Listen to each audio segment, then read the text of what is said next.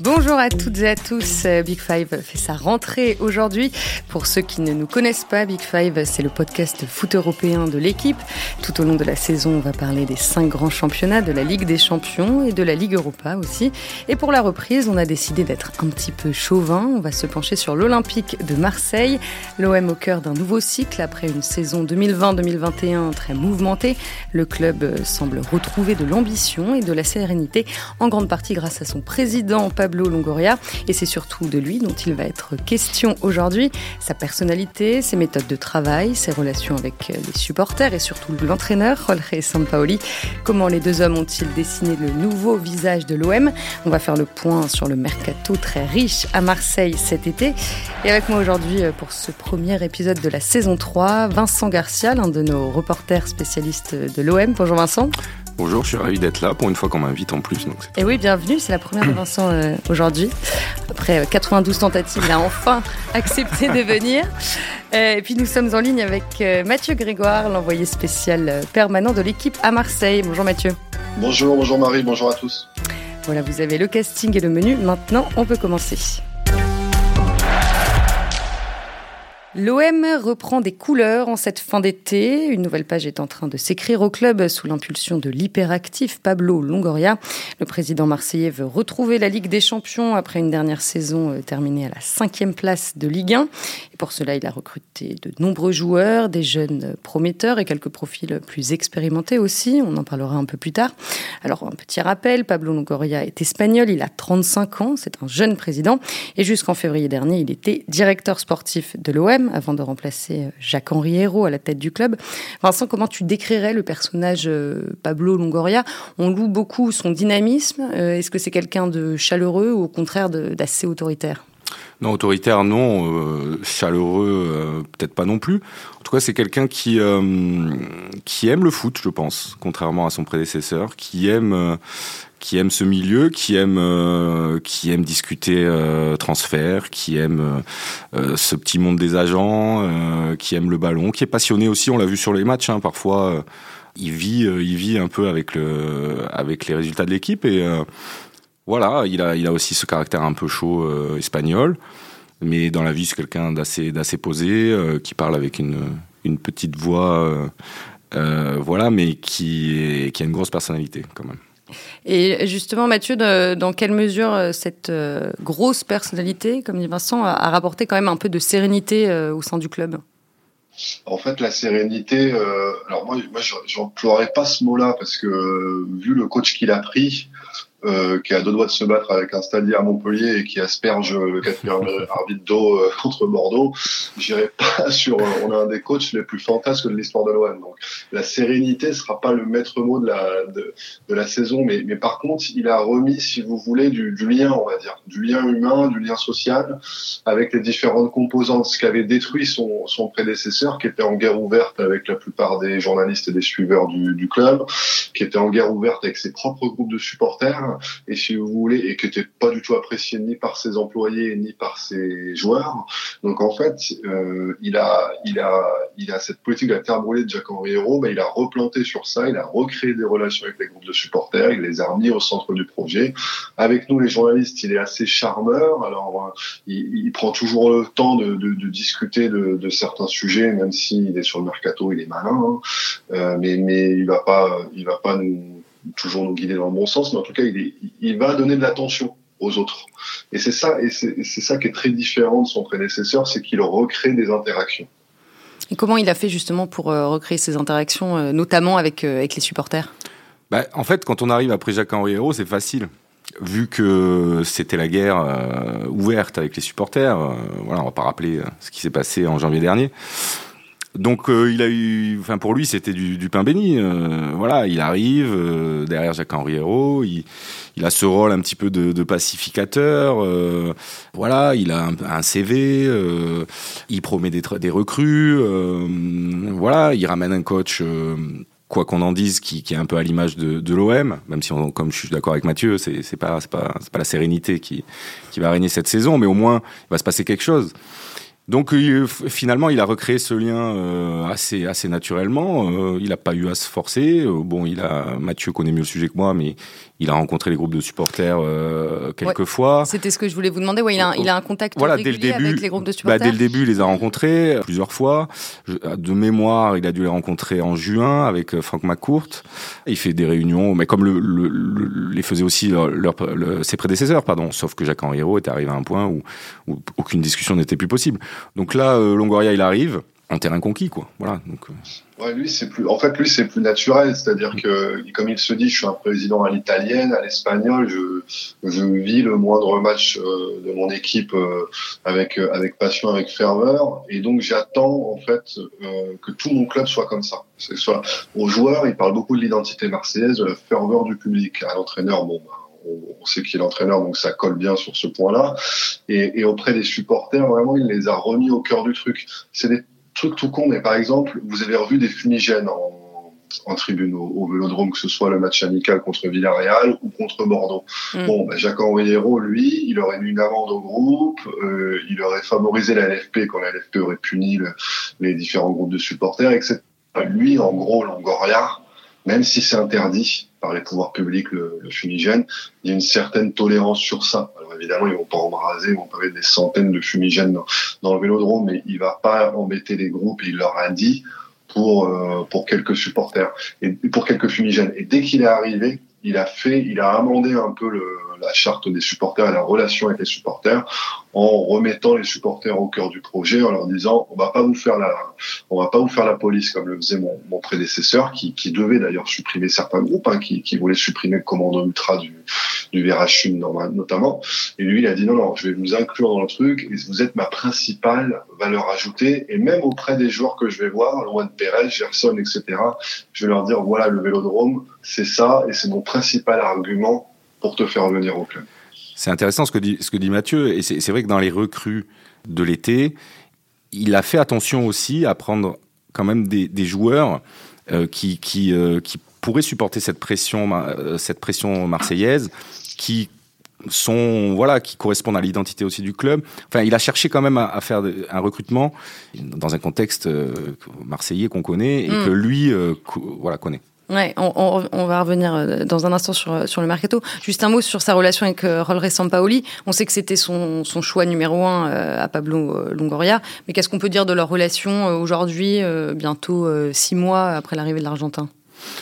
Alors euh, c'est quelqu'un effectivement qu'il a choisi, euh, donc avec qui il a travaillé, euh, on va dire main dans la main sur le mercato, à qui il a donné aussi les joueurs qu'il voulait. Sampaoli, il lui a amené quand même Gerson, il lui a amené Luan Pérez.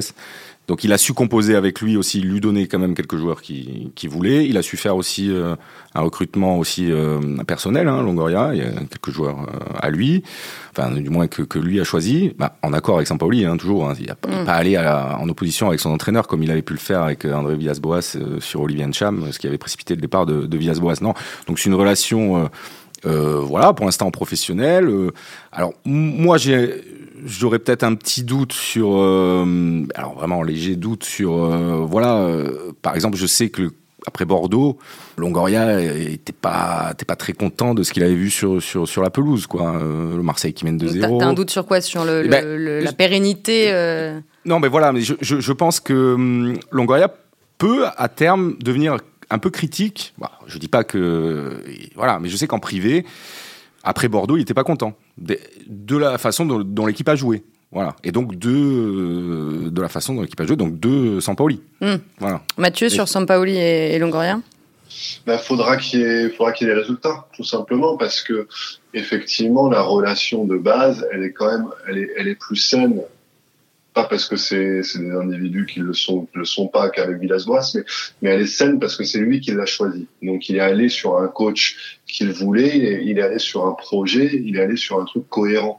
Euh, Sampaoli veut des recrues, il lui amène des recrues, ils identifient les postes, tout se passe quand même de façon plus fluide et linéaire que sous Villas-Boas, où il est arrivé après Villas-Boas, à un moment où Villas-Boas était le patron du club. Il a essayé de se faire sa place, il a essayé de se faire son nom à l'OM Longoria, et, et, au final, ça s'est goupillé pas très bien avec Villas-Boas. Il lui amène Milik six mois trop tard, alors que Villas-Boas voulait un attaquant en été 2020.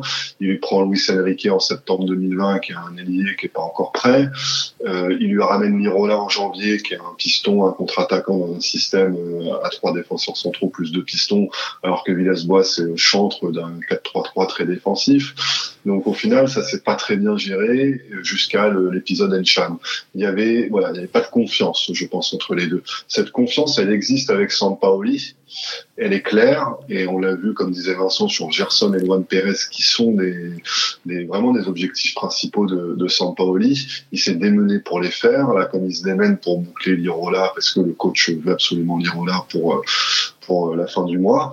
Mais après, euh, Sampaoli est très exigeant et Longoria va aussi être exigeant sur les résultats qu'il verra sur le terrain. Quoi. Mm. Donc il va falloir aussi que ça suive derrière au niveau des résultats, mais comme dans tout attelage. Mais en tout cas, moi, le maître mot entre les deux, je trouve que c'est, je suis pas, je sais pas si c'est les meilleurs amis du monde, j'en sais rien. Je sais pas si une proximité, d'interaction, je, je, je sais pas. Par contre, c'est cohérent. Voilà. C'est cohérent entre les deux. Et il sait aussi faire son mea culpa Longoria, comme il l'avait fait euh, au début du mois d'août, avant le match contre Montpellier, en disant voilà, je, je suis responsable du fait qu'il n'y a pas encore tous les joueurs que voulait le coach. Il pensait à Lirola, il pensait à Daniel Vass. Et, et j'en suis responsable de ça. C'est une situation que je déplore. Donc il, est quand même capable de dire euh, voilà que, que, le coach euh, a raison et que c'est à lui de lui trouver les bonnes recrues. Mm. Après, le coach devra faire fructifier ça. Ouais, mais pas qui est plutôt rare. Euh, alors la semaine dernière, vous avez tous les deux euh, co-signé dans le journal euh, avec notre collègue Mélisande Gomez un article intitulé Un destin réanimé, donc dans lequel vous revenez sur les origines un peu de ce nouveau cycle à l'OM, et vous écrivez donc ce que vous, disiez un peu plus tôt, là où Jacques-Henri euh, Hérault détestait euh, les agents et le monde des transferts, Longoria est dans son milieu naturel, quitte à délaisser ses autres euh, prérogatives. Vincent, qu'est-ce que vous vouliez dire exactement? Longoria est peut-être un peu trop centré sur le mercato et pas assez sur le reste? Bah, Moi, je crois que Longoria, il l'a dit une fois, voilà, je crois que c'était à la présentation de, Gerson, en fait, Longoria, il s'amuse. Voilà, il s'amuse sur le mercato. voilà, il s'amuse, est dans son élément. Le reste, bon. Et le reste, c'est quoi? Ah bah le reste, c'est euh, tout. À Marseille, à l'OM, voilà, c'est un club de foot, mais c'est plus que ça. Enfin, voilà, et, Jacques-Henri Hérault, ses grands chevaux de bataille, bah, c'était pas trop le sportif qu'il avait fini par délaisser c'était voilà l'image, la communication, le monde, euh, les relations avec le monde politique, le monde des affaires, euh, les négociations sur le stade, euh, cette communication sur sur on va former des jeunes Marseillais, les, les, partenariats avec les clubs locaux, voilà, ça, ça, ça, il aimait bien ça. Et je suis pas mm. sûr que Longoria, ce côté-là, le le bot vraiment. voilà, Mathieu vous en dira peut-être aussi un peu plus, mais il, il, le fait pour le faire. Quoi. Là, il est parti au Sénégal euh, pour euh, pour voir les gens sur place, les supporters aussi l'académie euh, avec qui l'OM a un partenariat du temps de, de Jacques Henri Hérault qui avait été lancé par Jacques Henri Hérault. Mais, mais effectivement, ça il le fait parce qu'il faut avoir ce côté entre guillemets un peu populiste euh, sans connotation péjorative, mais, mais du poste. Après, ce qu'il euh, ce qu'il a il se laisse aussi griser. Moi, je l'ai vu à Fos-sur-Mer au Stade Parsemin pour le match amical contre le Servette. Euh, il, il, était content de faire, il enchaînait les selfies. Il était plus la star de l'équipe que euh, Gendouzi ou Saliba qui venaient assister à leur premier match amical. Donc c'est assez marrant de le voir un petit peu sortir de l'ombre et, et, et, poser en photo avec des jeunes supporters. C'était voilà, c'était un peu la star. Donc il se laisserait un peu griser peut-être. Mais ce qui l'excite, comme dit Vincent, ce qui lui plaît, c'est le mercato. Mais le mercato, encore une fois, là, s'il le fait pour faire plaisir à Sampaoli, écoutez, c'est déjà une, bonne chose à l'OM, là où on était habitué à avoir un, président euh, héros qui faisait mm. un contrat à, vie à payer euh, pour des raisons purement euh, marketing et de communication, sans, sans même que son coach soit vraiment au courant et, et son directeur sportif n'était même pas là. Donc en gros, il, en gros, il dit voilà, je n'ai pas être jusqu'en 2024, Marseillais à vie, et, et, moi je suis content, ça me fait un super coup de com, il baisse son salaire, etc. Mais après, le sportif, passer au, au deuxième, au troisième, au quatrième plan, quoi. Là, au moins, euh, au moins euh, Longoria, il fait les pistes que veut, au poste que veut Sampaoli. Mm. Après, euh, Longoria, attention, on, on, le jugera sur le, évidemment les résultats. Euh, il n'a pas tout bien fait quand même, hein, Longoria. Attention, il n'a pas tout bien fait hein, depuis son arrivée. Il a été directeur sportif, il n'a pas tout bien fait. Je, de mémoire, euh, euh donc là, euh, l'OM euh, galère un peu pour vendre, par exemple, Kaletaka. Alors de mémoire, en janvier dernier, ils avaient une offre de Liverpool.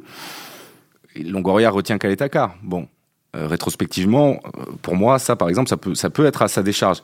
le recrutement d'Olivier Cham, euh, qui était un fiasco euh, sportif, hein, et ce qui a engendré ce qu'on a dit tout à l'heure, départ de Villas ça aussi, difficilement compréhensible. Mm. Il fait pas tout bien, voilà, mais au moins il fait. Ouais, et alors sur le mercato quand même, pourquoi, pourquoi on dit qu'il est euh, super fort? Qu'est-ce qu'il a de différent euh, des autres? C'est quelqu'un qui, qui, qui, qui, regarde beaucoup les matchs, qui suit énormément de joueurs en même temps, euh, qui, est, qui, est, passionné, qui a du réseau. Alors, il connaît pas tout. Enfin voilà. Mais ça veut dire quoi avoir du réseau?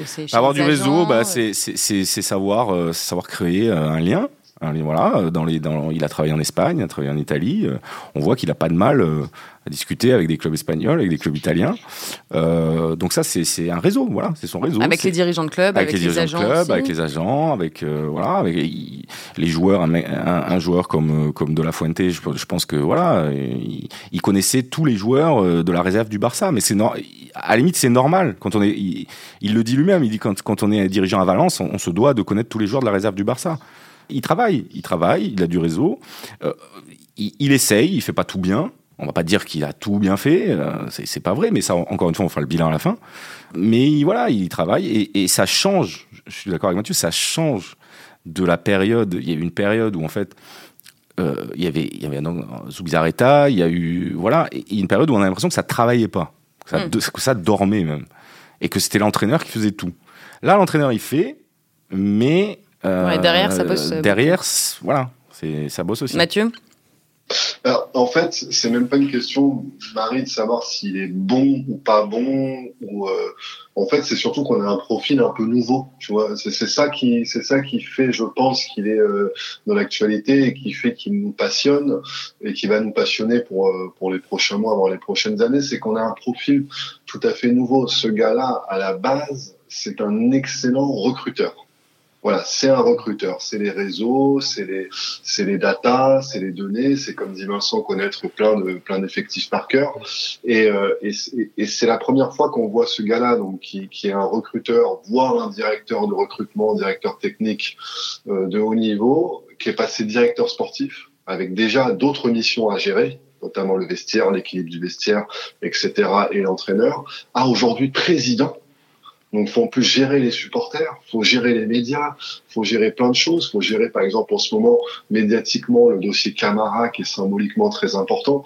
Et ça, c'est très très très différent de, de, de, ce qui est au départ. Identifier euh, les qualités techniques et le potentiel qui est l'agent de Bouba Camara, ça il sait faire, il connaissait tout depuis 3-4 ans, depuis qu'il était à Valence ou à la Juventus. Mais aujourd'hui, gérer la prolongation de Camara, la non-prolongation, le départ, pas le départ, dans un mercato euh, compliqué, avec un joueur qui en plus est irréprochable, mais euh, qui est un gars du coin, donc comment je fais par rapport aux supporters, comment je fais par rapport à lui, comment je fais par rapport aux articles dans la presse sur lui. Ça, c'est ça qui est passionnant avec lui, c'est qu'on découvre un, un, nouvel homme, un personnage très jeune, en plus à des postes hautement symboliques, hautement médiatiques, et on va voir ce que ça donne sur les prochaines, sur les prochaines années. Hum. Et tout ça fait... S'il reste, s'il reste quelques années, mais il est ambitieux, il est ambitieux. Oui, hein. on espère quand même qu'il oui, mais un petit peu. C'est un dirigeant euh, ambitieux. Euh, il n'a pas du tout, il a pas du tout. Pour moi, c'est pas du tout un. Enfin, j'ai jamais connu un président comme ça, même s'il se rapproche un peu de la Brune, dans le sens où Vincent Labrune était passionné par tout ce qui était mercato. Et au bout d'un moment, Madame Brune, vous le parliez de, ouais, il faut, il faut gérer les loges VIP du Vélodrome. Franchement, on avait un peu rien à foutre. Et, et là, et là, c'est un peu pareil. Hein, je ne cache pas tout ce qui est question du loyer, de la, billetterie, du marketing. bon, il s'assoit un peu dessus et, et, il laisse faire notamment Pedro Iriondo, qui est un peu son conseiller, son un pote à lui, là, qui a le même âge, qui connaît depuis longtemps, qui vient de la FIFA. Il laisse un peu Iriondo gérer un petit peu tout ça, mais il y a plein d'aspects qui qui ne le passionnent pas des masses. Et par contre, le mercato, ça, ça le, ça le, ça le fait kiffer. Et à tel mm. point qu'il il pourrait même donner des cours magistraux sur ça. Il est passionnant sur, euh, sur euh, par exemple, l'analyse du mercato actuel. Et, ce profil de, de, recruteur euh, un peu novateur là, dont, dont parlait Mathieu, ça fait qu'il a une bonne image auprès des joueurs pistés? Qu'il ait une bonne image auprès des joueurs. vous savez, pour recruter des joueurs, c'est pas c'est pas l'image du président pour recruter non, mais il sait, il sait leur parler particulièrement bien. Bah, je pense qu'il sait parler à leurs agents et puis qu'il sait faire des chèques aussi non, parce que la vérité du mercato, on peut, on peut être on peut, on peut connaître tout, euh, tous les agents qu'on veut. À un moment donné, pour recruter des joueurs, il faut les payer, faut leur proposer quelque chose, un projet, euh, quelque chose qui les, qui les intéresse, un projet sportif, un projet financier. Euh. Voilà, donc cette image-là, oui, je, non, je suis pas sûr que ça, ça, ça fasse. Je suis pas sûr que. Si la question est, est-ce que des joueurs ont signé pour lui, pour Longoria? Non, je pense pas. Non. Est-ce que des joueurs ont signé pour Sampaoli Peut-être? Euh, pour Longoria, non. Je pense qu'il est, je pense qu'il est assez bon pour euh, pour faire un pressing tout terrain sur certains joueurs. Euh, dans le sens où il va pas les lâcher, il va être en mode VRP de l'OM à fond. Euh, hmm. je pense à Christopher Roux, qui a signé finalement à. Ben, vous voyez, Christopher Roux, c'est un bon exemple finalement. Les agents ont dit non, mais tu signes pas à l'OM, tu signes à Lens, on est d'accord avec Lens. Et, et, et, je pense que le joueur au départ, il voulait absolument pas aller à l'OM, et, et, Longoria l'a tellement harcelé entre guillemets que qu'au bout d'un moment le joueur a douté quoi et, voulait euh, et voulait venir à l'OM donc il, il, a cette capacité à charmeur à être dans la relance à pas lâcher.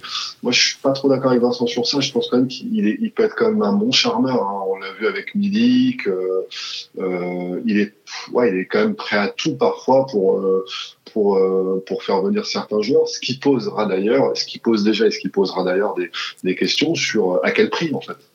Parce que là, euh, Gendouzi, Saliba et tout, effectivement, il, il s'est aplati pour les faire venir, Milik aussi, mais à quel prix? Hmm. Voilà, faut, faut, faudra voir euh, même la proposition que, de prolongation qu'avec Florian Thauvin, elle était très importante. Donc, donc il, voilà, il est charmeur et aussi il met les moyens, il est, il est assez prêt à tout pour, euh, pour, faire venir les, pour faire venir les mecs en espérant, en se disant de toute façon, je vais me refaire la cerise après quand je vendrai des joueurs, quand euh, je vais valoriser, etc. Je vais être gagnant au long terme. Si je fais venir Gendouzi, même si je lui mets un salaire première ligue, ben dans un an ou deux, je revendrai, ou dans deux, trois ans, et je m'y retrouverai. Juste un point sur les recrues euh, pour que ce soit clair. huit joueurs sont arrivés à Marseille pour l'instant, donc deux Brésiliens dont on a parlé, Gerson et Luan Pérez, Conrad de la Fuente aussi en provenance du Barça, les Français William Saliba et Matteo Gendouzi prêtés par Arsenal, euh, la Rome a également prêté le gardien espagnol Paolo Lopez et euh, l'ailier turc Sengiz Under, j'espère que je le dis bien. Et euh, enfin, transfert définitif depuis Dortmund du défenseur argentin Leonardo Balerdi. On l'a dit tout à l'heure, le mercato de l'OM cet été, c'est du 50-50, en gros, Sampaoli, Longoria. Et l'idée, c'était de prendre vraiment des joueurs costauds, prêts à résister à la pression, qui collent à l'identité marseillaise. Vraiment. Oui, je, crois qu'on dit Kingis Under, mais Mathieu, peut-être tu me. je non, reviens là-dessus. Pas Kingis, pardon. tu, me refiles la patate. Je ne sais pas. Euh... Je savais que je l'avais mal dit. Euh, mais je, non, mais en fait, je, je sais pas. Mais j'ai entendu Mélisande Gomez, notre confrère, euh, ah. l'appeler comme ça, donc je. Notre consoeur. Notre consoeur, pardon. Vous êtes under pressure. Là. Ouais. Under, under pressure. Donc, quelle était la question, euh, La question, c'est est-ce que toutes ces, toutes ces, l'idée colle, au, oui, voilà. au, club. Voilà. Oui, oui, bah, c'est ce qu'on disait tout à l'heure, c'est qu'ils cherchent aussi des, des, joueurs prêts à, à être prêts, enfin prêts tout de suite. Euh, qui, qui connaissent, qui, qui, connaissent la pression, qui ont joué, euh, euh, qui ont joué en Amérique du Sud, qui ont joué en première ligue, voilà, des, des joueurs qui, qui n'auront pas de, de problème à s'adapter euh, au vélodrome, aux supporters, à la, voilà, peut-être aux périodes aussi un peu, un peu moins bien, de crise, euh, voilà, des, des costauds aussi, me disait Mathieu la dernière fois, des, il, voulait, il voulait des costauds. Alors à part Conrad qui est, qui est, qui est, pas trop le profil, mais il, mm. a, il, a, il a aussi beaucoup misé sur le physique. Et du physique, il, il en faut dans l'équipe de Sampaoli parce que ça cavale il a, il a cherché quand même des, des recrues euh, qui collent au, au club, je mmh. pense. Euh... Bah, il, il, effectivement, il dit, il dit, il dit pour que pour lui, euh, les joueurs qui doivent jouer à l'OM, il faut qu'ils soient habitués à la pression. Et il dit même ceux qui sortent de l'OM comme Camara ont un prix plus important que d'autres joueurs parce que euh, justement ils ont été habitués à vivre et à évoluer avec la pression à l'OM. Donc pour lui, le, il m'a dit aussi, par exemple, je suis je suis coach, euh, je suis président d'un club, je mettrais euh, pour le même profil de joueur, je mettrais 10 millions pour un joueur de Celta Vigo euh, et 5 millions pour un joueur de Lorient parce que un joueur de Celta Vigo, il, a, il est habitué à, à, vivre avec une certaine pression au Celta. Donc, moi je connais. On connaît tous l'ambiance extraordinaire du Celta Vigo. Non mais apparemment voilà, pour lui c'est vraiment un endroit en Espagne qui est chaud, enfin, en tout cas où il y a une pression, une exigence plus importante, et, et, et sans faire offense aux, aux, qualités des joueurs de Lorient, il dit à Lorient, t'es quand même plus dans un truc un peu tranquille. Quoi. Euh, donc, il, en tout cas, il fait attention à ça. Après, on va pas se mentir quand même. Euh, c'est des joueurs quand même qui sont assez jeunes. Et même, j'en parlais avec Conrad euh, tout à l'heure que j'ai vu pour, pour un portrait du samedi. Euh, la pression du Vélodrome, ce qu'il a vu au Vélodrome dimanche, l'a, l'a assez impressionné par rapport au par rapport au Nou Camp. Et donc le, la pression marseillaise et ce qu'on a vu ces dernières années, parce qu'on a vu quand même des trucs assez rocambolesques entre l'invasion de la commanderie ou les joueurs qui se font euh, et qui se font euh, arroser de, de, bouteilles de bière. Euh, après un match contre Monaco en janvier 2019, on a vu pas mal de trucs assez folkloriques. Et à Marseille, il faut le, il faut arriver à le vivre. Et un mec comme Milik, qui le vit très bien, par exemple, euh, je suis pas sûr qu'un Conrad ou un Luan Pérez euh, ils le vivent aussi bien. On verra, euh, on verra aussi comment ils vont digérer ça dans les mois et les années à venir. Mais Milik, il joue à Naples, hein, donc. Mmh. Exactement. c'est bon. lui, Milik, lui, lui, l'invasion des supporters à la commanderie, lui, ça l'a fait marrer. Hein. Ouais, c'était, oui, lui, c'était, il était, c'était de la rigolade. Hein. Hop, euh, juste un petit, euh, un petit encart, on va dire. Euh, un mot sur les, sur les finances de Marseille. On en a, on a vite fait effleurer le sujet, mais euh, les finances qui sont un peu dans le rouge. Euh, plus de 310 millions de pertes cumulées entre 2016 et 2020, bon, plus celles liées au Covid évidemment. Et résultat, la DNCG a décidé début juillet de surveiller d'un peu plus près les comptes de l'OM en encadrant les salaires et les indemnités de, de mutation. Qu'est-ce que ça veut dire concrètement pour le club Ça veut dire que la masse salariale est trop élevée. Voilà. Ça veut dire qu'on a fait signer des joueurs euh, trop longtemps, trop cher. Mmh. Et que maintenant, euh, et qu'on paye toujours, qu'on paye, et que l'OM paye toujours, pardon, parce que nous on paye pas grand chose, et que l'OM paye toujours euh, ces, ces, mercato euh, des, des, de l'époque Zoubi, euh, Garcia. Mais certains gros salaires sont partis cet été, euh, Tauvin, Germain. Oui, non, mais ça fait, c'est sûr que ça fait du bien parce qu'un Valère Germain à 330 000 euros euh, brut par mois, c'est sûr que en rapport qualité-prix, euh, bon, ça, ça, ça, fait du bien. Euh, Tauvin, sportivement, c'est un peu, c'est un peu moins bien parce qu'on perd quand même un, un bon joueur, mais c'est vrai que c'était un gros salaire. Euh, après, il y a toujours, bah oui, mais Strootman et Benedetto. Oui, prêté. mais Strootman, le problème c'est que son salaire est pris en charge aussi par l'OM. Hein, c'est pas, complètement. Pas Calgary. Bah oui, non, enfin pas complètement, mais oui, 60, 40. voilà, mais pas complètement. Mais il y a quand même, euh, il paye quand même une partie. C'est pas, mm. euh, voilà. Donc en fait, euh, masse salariale trop élevée. Voilà, c'est tout ce que ça veut dire. Et donc il faut, euh, il faut se séparer euh, de, de, ces, de ces dinosaures là. C'est qui les dinosaures? Ah bah, il, y a, il y a eu Strootman. voilà, il y avait tous ceux qui, qui étaient en fin de contrat là. C'était cet été, donc ça a été plus simple aussi parce qu'il y avait quand même des joueurs en fin de contrat. Donc mm. ça, a été, ça, a été, plus simple aussi hein, pour Longoria. D'ailleurs, il le dit lui-même. Il dit voilà, on est dans la dans la meilleure configuration possible. En période de, de crise, de crise euh, sanitaire, de crise économique dans le foot, mmh. on est dans la meilleure configuration possible, celle où on a beaucoup de fins de contrat. Mmh. Comparé à des clubs qui euh, ont plus de mal à bouger, il le disait avant le mercato, qui ont plus de mal à bouger parce que eux, ils sont, ils sont liés avec des, des, des contrats, des, des, joueurs sur la longue durée. Et ça, ça a facilité quand même beaucoup son travail. Hein, Mais là, là, ils ont déjà assez dégraissé, entre guillemets Là, ça, ça, ouais, ça, a facilité la première partie du mercato. Oui, voilà. et maintenant, là, on, arrive au plafond de verre, effectivement. Ouais, on est arrivé au plafond de verre quand même assez rapidement, finalement. On a vu que, que les salaires de Gendouzi, Saniba, mm. Under et compagnie, bah, ça avait, euh, ça avait compensé, ça avait pris la place de, des salaires libérés par Tovin, Germain et compagnie. Donc, euh, donc c'est ça que la DNCG surveille un petit peu, c'est de, c'est d'essayer de, de, de qu'on rentre pas encore dans un nouveau système d'inflation des salaires à Marseille, euh, qui est extrêmement important. Mais les salaires première ligue, là, euh, c'est, c'est aussi, euh, c'est aussi colossal. Hein. Ouais. Et, et, par exemple, là, le, vous parliez de, de Boubacar Camara. Euh, vendre Camara aujourd'hui, c'est vraiment une nécessité? C'est c'est une oui. nécessité. Camara, euh, je, voilà, je, il faut, il faut à un moment donné, il faut trouver de l'argent. Voilà. Donc, quels sont les joueurs qui ont de la valeur et sur lesquels on compte un peu moins Bon, bah, Camara, il a de la valeur, même si sportivement, bah, ça sera une grosse perte, mais il a un peu de valeur. Un peu de valeur, attention, un peu de valeur à un an de la fin de son contrat. Mm. C'est-à-dire qu'on parle quand même d'un joueur qui, à qui il reste un an de contrat. Donc, si effectivement il lui restait trois ans de contrat, bah, parce que Camara, on parlait quand même de, à un certain moment de, de 30 millions d'euros, 35 millions d'euros. Là, euh, mon avis, ça se jouera entre 15 euh, et encore, voilà, 15, 20, 20 serait exceptionnel, 15 ce serait déjà bien. Donc euh, bon, euh, un joueur comme Camara, oui, ça fera du, ça fera du bien, ça fera du bien. Euh, Kaetakar, ça fera du bien. Et Mathieu, qu'est-ce que risque Marseille s'ils ne vendent pas?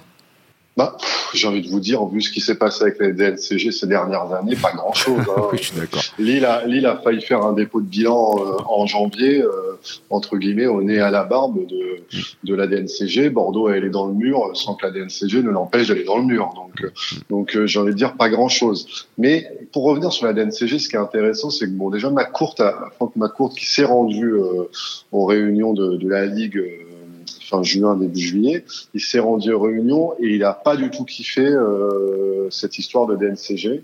Il pensait que le club était euh, était loin de ça, était bien géré et que et que tout allait pour le mieux dans le meilleur des mondes ne me demandez pas comment il pouvait penser ça. Oui, parce que c'est lui qui, c'est lui quand même qui sortait un peu le, le chèque, le chéquier à la fin. Ben c'est ça, chaque année, mais en tout cas, il mesurait peut-être pas que c'était la situation était critique à ce à ce point. On a l'impression quand même d'un dirigeant, d'un propriétaire qui est un peu dépassé, hein, qui est un peu loin de, de tout ce qui se passe, euh, qui arrive, qui dit je veux gagner les Ligue des Champions, mais, euh, mais pendant ce temps-là, qui se rend pas compte des séismes type Média Pro et tout, et qui a du mal à se les faire expliquer.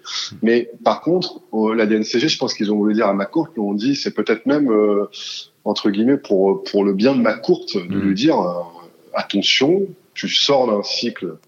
Donc euh, Marie rappelait les 310 millions d'euros sur 4 ans avant l'épisode 2020-2021, qui sera là aussi, les estimations sont d'au moins d'une perte de 60 millions d'euros. Donc attention, tu sors d'un épisode très lunaire, très très dispendieuse avec Jacques-Henri Hérault, ne repars pas quand même tout de suite, même si ma te dit je vais réinjecter de l'argent pour en gagner plus tard, pour valoriser des joueurs, pour me refaire un effectif qui peut aller en Ligue des Champions et surtout qui peut progresser et être revendable d'ici 2-3 ans, bah, fais, quand même attention. Fais quand même attention, on vend des joueurs, surveille ta masse salariale et surtout vend des joueurs parce que l'OM ne vend pas assez de joueurs en fait par rapport à ce qu'il achète. Et on le voit encore sur ce mercato où on a déjà, avant même que l'Irola ne signe, 34 millions d'euros de, de sorties pour, euh, je sais pas combien a coûté Lucas Perrin le prêt à Strasbourg, mais pour peut-être un million cinq. Donc, il euh, mm. faut absolument vendre des joueurs et équilibrer un peu plus. Au moins, même si tu, tu vends pour, si tu achètes pour 50, comme le fait Rennes aussi, hein, Mm. mais vend au moins pour 25-30 euh, quoi. Ouais, juste euh, précision, euh, Lirola, c'est Paul Lirola, le latéral droit de la Fiorentino, Fiorentina, pardon, qui, qui a priori va rejoindre l'Olympique de Marseille après avoir été prêté les six derniers mois de l'année. Je vais y arriver. Vas-y, Vincent, tu voulais dire? Non, je, je, voulais dire, Mathieu me parle de 60 millions d'euros de pertes pour peut-être pour l'année. Je sais pas si on se rend compte en fait. Une année de Ligue des Champions en plus. Enfin, c'est ça qui. Je sais pas si on se rend compte à quel point le, club perd de l'argent. Une année de Ligue des Champions qui, qui, est, voilà, qui est censée être une année en plus avec beaucoup plus de revenus. Bon, même s'il n'y avait pas de, public, mais, mais euh, c'est énorme. Voilà, mm. énorme. Et malgré ça, il va falloir encore un petit peu recruter.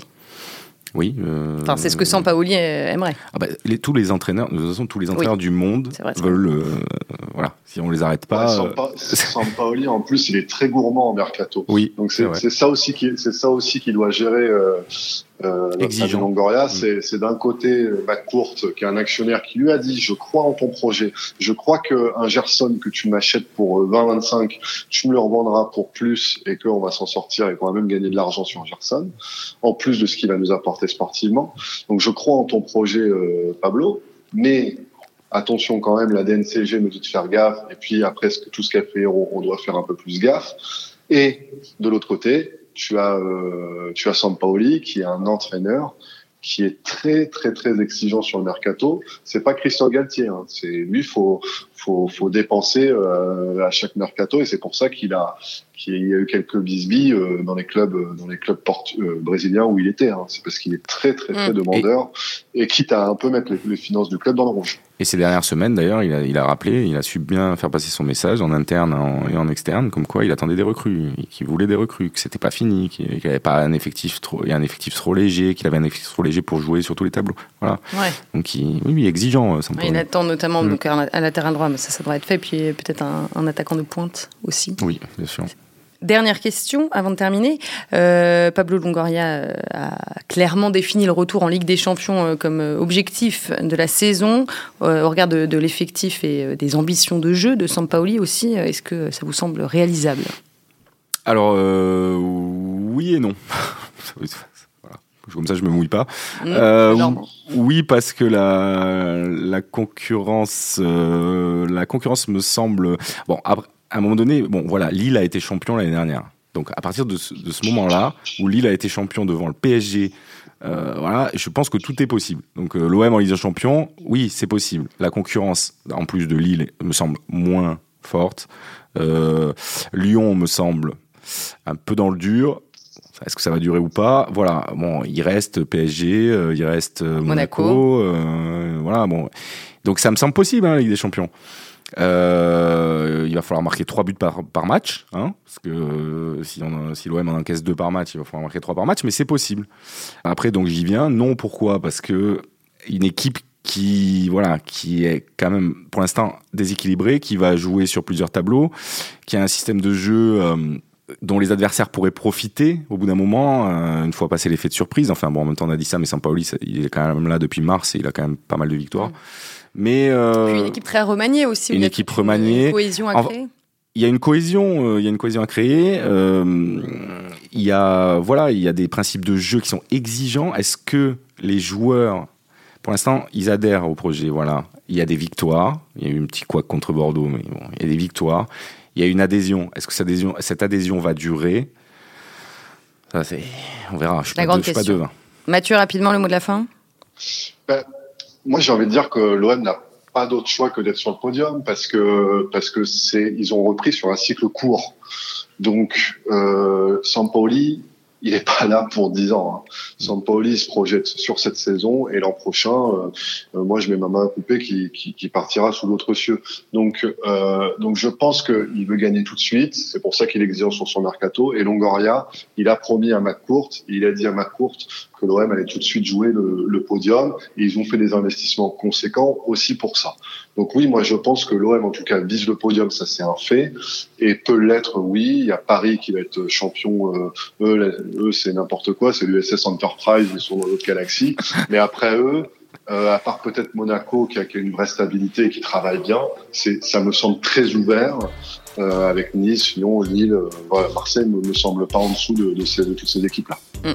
Bon, en tout cas, on fera certainement un épisode de Big Five sur le projet de jeu Sampaoli à Marseille. Bon, aujourd'hui, c'était encore un petit peu prématuré. Le prochain match de l'OM, c'est le dimanche 22 août, derby de la Côte d'Azur sur la pelouse de Nice. On va s'arrêter là. Merci à tous les deux, Vincent Garcia et Mathieu Grégoire. Merci. Vincent, l'exercice t'a plu, tu reviendras je sais pas. si, si, je reviens. si, on m'invite, si on m'invite, parce que c'est la première fois que je suis invité. Non, mais c'est la première fois que je suis invité. C'est faux. Je tiens à dire que c'est complètement faux. Euh, merci aussi à Antoine Bourlon qui rempile avec moi pour cette nouvelle saison. Et puis merci à vous qui nous écoutez. Big Five est à retrouver chaque semaine sur le site de l'équipe, Apple Podcast, Google Podcast, Spotify, Deezer et toutes les autres plateformes. Abonnez-vous et laissez-nous des commentaires. Je vous dis à la semaine prochaine.